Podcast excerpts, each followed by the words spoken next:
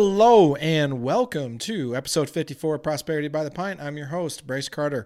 I am a self proclaimed millennial money expert and I have the designations to back it up. This is the podcast where we talk about money, investing, business, and life success, all while having a cold beer. Cold beer of the week is from Haymarket Beer Company.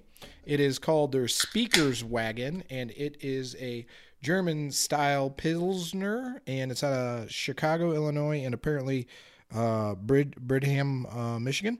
It's 5% alcohol, German style Pilsner. Let's see how we like it. I'm actually, uh, normally I don't drink the full beer during an episode, but I'm filming this on March 11th, and we're in the midst of a market correction. So cheers. I might drink it all.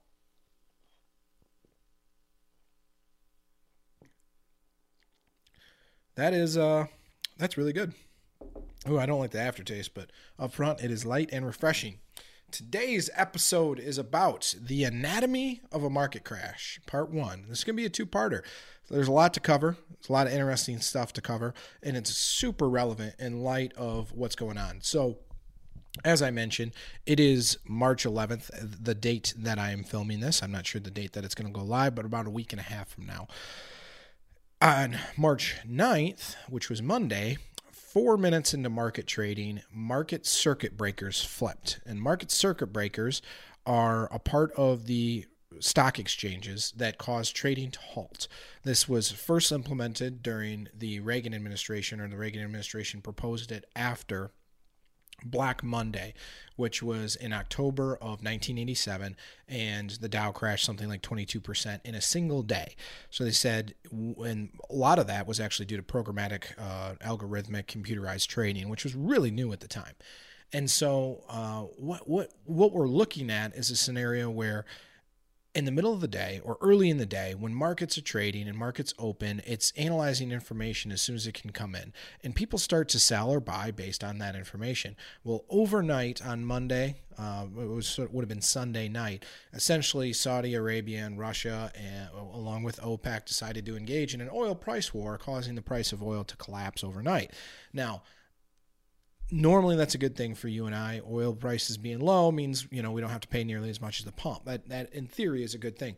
But there's an enormous amount of jobs in the world that are tied to the oil industry, particularly in the U.S. with the development of the shale industry, oil and natural gas, and anything basically when oil is below 40 45 dollars a barrel us oil manufacturers that, that drill here are are not profitable because the cost of our oil to refine is significantly more involved than, for instance, Saudi Arabia's oil. Theirs is, I don't know, I'm not an expert on this, but it's a purer, richer oil that is requires less refining, so therefore it's lower cost.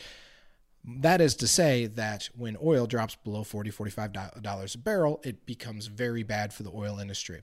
Now, if you think about that, not only are those jobs eh, eh, eh, uh, impacted. But you have the transportation of that oil that is then impacted. You also have banks and financial institutions, investors that have loaned money to these oil you know rigs and, and manufacturers and refineries and so you start to see the snowball effect so that was the concern on monday this is on top of the fact that we're in the midst of this coronavirus uh, crisis which had caused markets to plummet to begin with, right? So we were down something like 14, 15% going into Monday.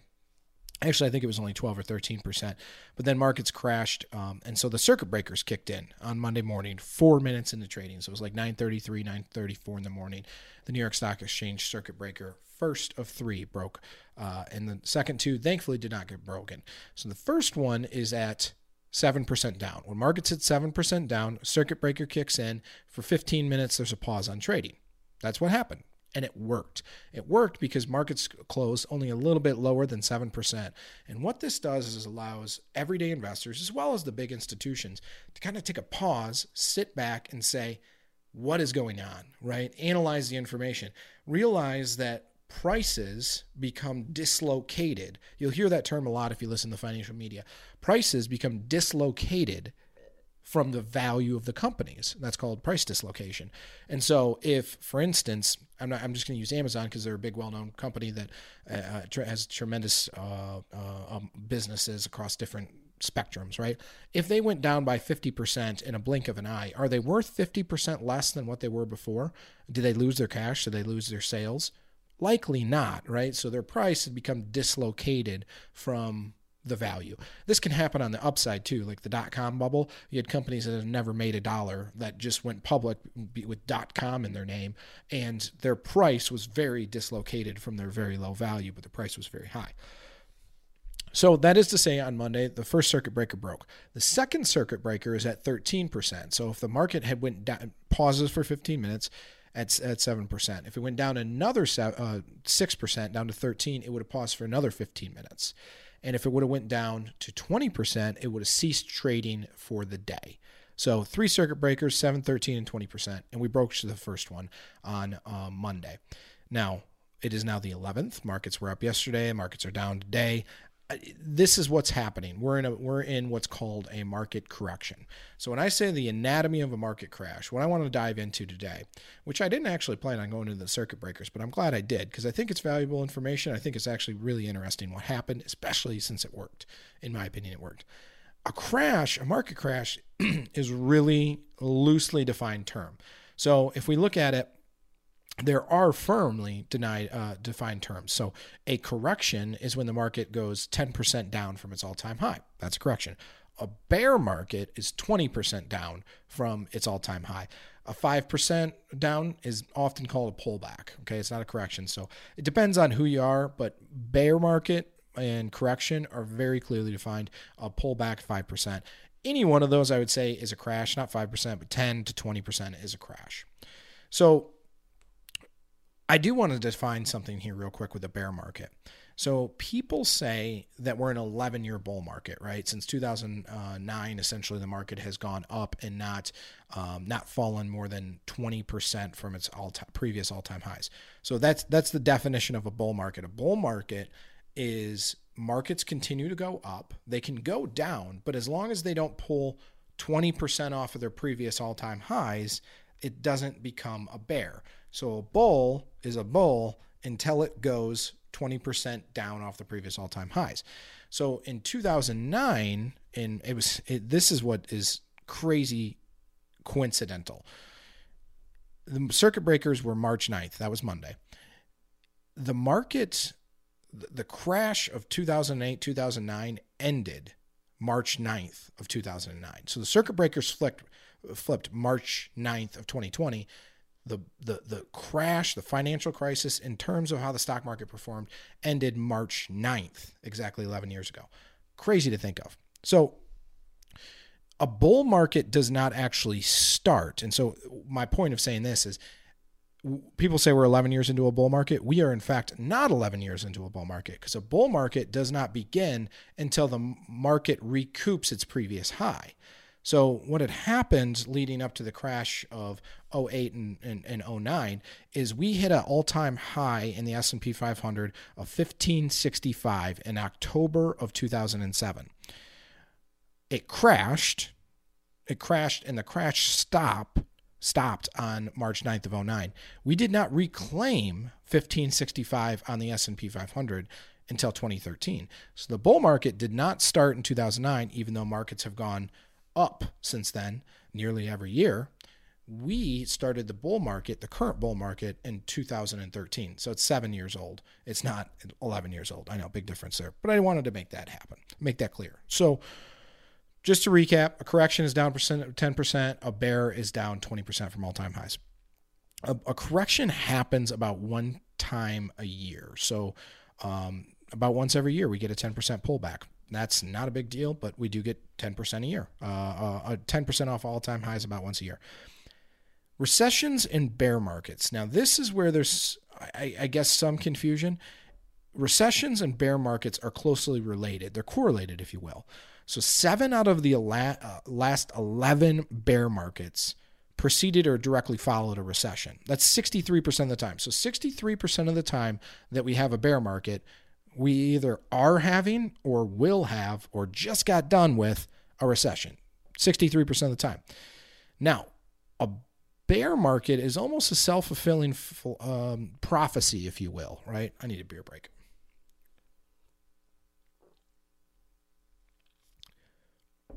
I spent most of the last uh, couple of weeks, I, you know, I've been writing a lot, emailing clients, and on the phone a lot. I'm not terribly worried about markets, but I want clients to be comfortable with with where they are. So I'm just trying to keep people informed. Hence the drinking today. Seven out of the last uh, 11 bear markets preceded or uh, were followed by a recession, right? So 63%. Now, the self fulfilling prophecy aspect of this is quite simply this roughly 80% of the wealth is held by roughly 30% of individuals, and the vast majority of that is held in two things stock market and real estate. And so, if the stock market is going down by 20% and that 30% of the population just got 20% poorer, that can make a recession actually happen. So, markets can actually influence the outcome of a recession. Not always a recession leading to a bear market, but a bear market can sometimes lead to a recession. So, you know, just to recap a couple of statistics, uh, uh, you know, um, a 5% decline happens on average about three times a year. It usually lasts about 46 days. A 10% decline happens about once a year. Uh, it lasts about 117 days. A 15% correction or more happens about once every three years. And a 20% correction, uh, which is a bear market, happens on average about once every six years. And it lasts on average 425 days. So, what causes these bear markets, these, these black swan events almost if you want to. Well, each time can be a little bit different, right? So there is no blueprint for a bear market. There is one thing that I will say is every time it's investors will feel this because this is our this is ingrained in our human nature. Think about this for a second. 400 years ago, what was your biggest concern if you were alive? Your great great great grandparents 4 or 500 years ago it was probably not to die of infection at a young age, putting food on the table and staying warm, like reasonable things, food and shelter, right? If we go back even a little bit further than that, think a thousand years ago, right? Or even further than that, 1500 years ago. The literacy rate, I don't know exactly what it was, but I, I, I believe I read a statistics recently that it was below 20% 400 years ago. So I would believe that literacy rate below uh, 20%. So ingrained in our human nature is this fight or flight concept, right? Where we're based around survival. And so, very complex topics like investments and capital a- asset pricing models and interests and dividends and the value of our home versus the mortgage rate we're paying, these things are relatively new in construct of human history, right? What is old and ingrained into our DNA is fight or flight, survival. And so when we feel threatened, which it is normal to feel threatened and afraid when we see the account value of our investments go down, that is completely normal. Fight or flight can kick in. And so it's not necessarily a, you turn from a rational person that deep thinks things and goes through step by step into your your our ancestors that have uh, far greater concerns than the value of their brokerage account. Which is why every single market crash, bear market feels different this time. It feels different because you don't remember how bad it felt last time.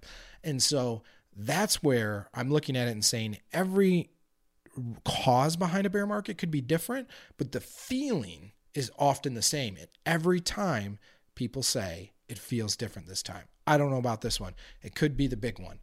There's been a lot of big ones. And guess what? The world only ends once. If the really, really big one happens, you got bigger problems than the value of your brokerage account.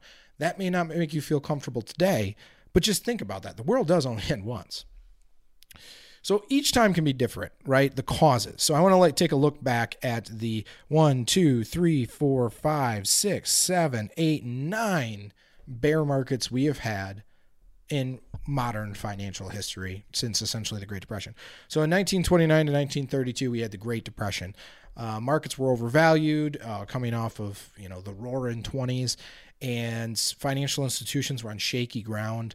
Um, there wasn't really a strong federal financial system. FDIC wasn't really in existence, and so uh, the government actually ended up making this crash exasperated. They made it far worse than it needed to be partly because of policy. So the policy at the time was to increase taxes and decrease government spending. That's the exact opposite you're supposed to do during a recession. During a recession, in order to float the economy, what you're supposed to do is lower taxes and raise spending. which eventually FDR came in and did increase uh, spending and, and increase social programs, which helped get us through the Great Depression.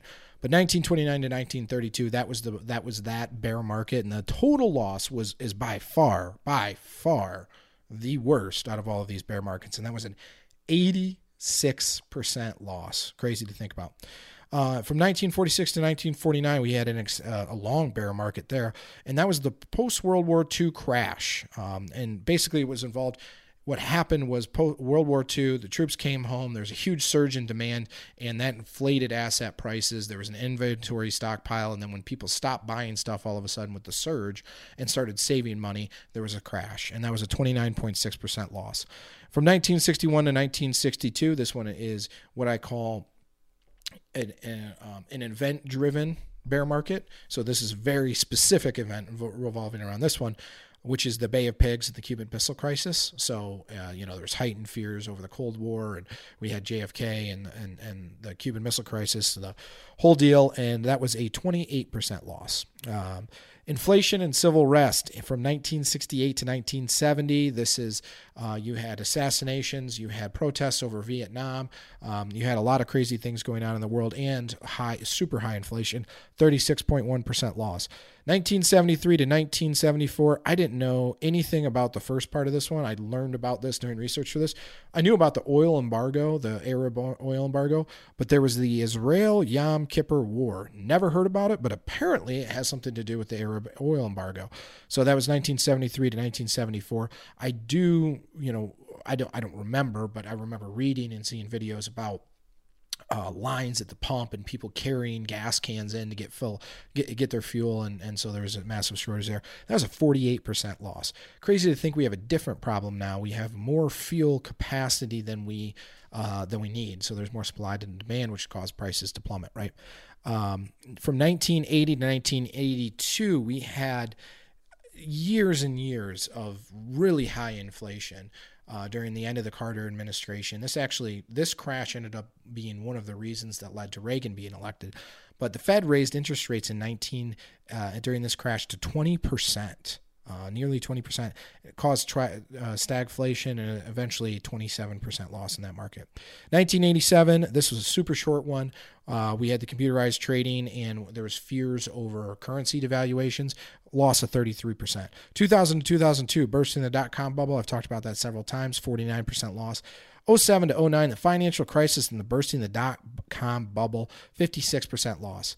This adds up to about once every 10 years for over this this time period, which, you know, that's bear market. That's once every 10 years as opposed to a just a correction, garden variety correction at 10%, which is about once every year.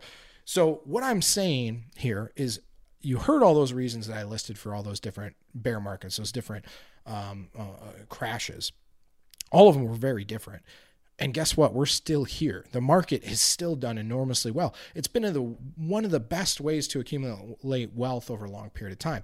And I'm telling you that in the middle of a correction. So we reached, uh, it was like 19.88% down at the low on Monday. Not quite bear. And I'm going to get more on that in a minute, but it's it's shocking how often we get right up to the precipitous of 20% but don't actually get to it. And so there's something fundamental in the market there, maybe it's technical, I don't know, where it's almost got a little bit of resistance. The market doesn't want to quite go into that bear territory. So corrections, crashes, they're very, very common. We've had corrections of 10%, but smaller than 20% in many years. We had it in 2000, 2003, 2010, 2011, 2015, 2016, two in 2018, and one so far in 2020. That is a lot of times where we've lost between 10 and not quite 20%. So that happens very often. That's that resistance level that I was talking about. So you know they are very common. Um, I mean, in in eleven of the last twenty years, we've had pullbacks of ten percent or more, uh, and and not all the time. Like I said, very you know in the last ten years, we've had several, several, and they don't always lead to that bear market territory. And so, what I wanted to kind of convey to you in this episode is one, what's happening with a market crash? It's often uh, caused by a variety of things, no single identifier. after a long time surge in asset prices where things become dislocated to the high level. Think of the dot com bubble, how those companies were overvalued. It's entirely possible that this time, that this market crash, companies are dislocated but not fully from from their value, right? So we've had a couple of really good years in a row. Well, 16 and 17 were good years. 18 was a step back. 19 was a phenomenal year, and here in 2020 started out pretty darn good too. Before we've stepped back all over the concerns over the coronavirus, which I'm not going to get into the specifics on that because I'm not an epidemiologist. And good job nailing that word. I had to practice that a lot today, guys. I do like this beer is the the point of it is we don't know how that's going to shake out. It's very uh, unlikely that this is the one that just ends markets, right? Because world only ends once. And and but what I'm am looking at is a scenario where it's going to have an economic impact. I just know that markets tend to get ahead of themselves, so they're they're planning in a worst case scenario, right? Add to that the simple fact that oil has has crashed and is now starting to stabilize a little bit all of these things lead me to believe that this isn't any different than any of the previous crashes. We're going to see a rebound. And so the anatomy of a crash is denial, it is fear, it is recovery, it is forgetfulness because you forget how bad it was, you forget the feelings that you had. And this time is likely no different than the others. So in the next episode, what I'm going to do is I'm just going to kind of dive into why you should stay put, when there's a market crash, why you should maybe even think about buying more, why timing a market crash when you're going to get in and out is nearly impossible. I've talked about market timing before, but I'm really going to dive into some of the specifics around market timing with crashes. I'm going to talk about what bull markets have done in comparison to bear markets.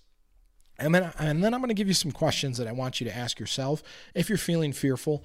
Um, and this, this might help it put you in perspective so you don't do anything rash during this this period of time. That's this episode of Prosperity by the Pint. Cheers. We'll catch you next time. The topics that I discuss in this podcast are meant to be general information and educational only. I'm not giving you specific advice because I don't know you personally.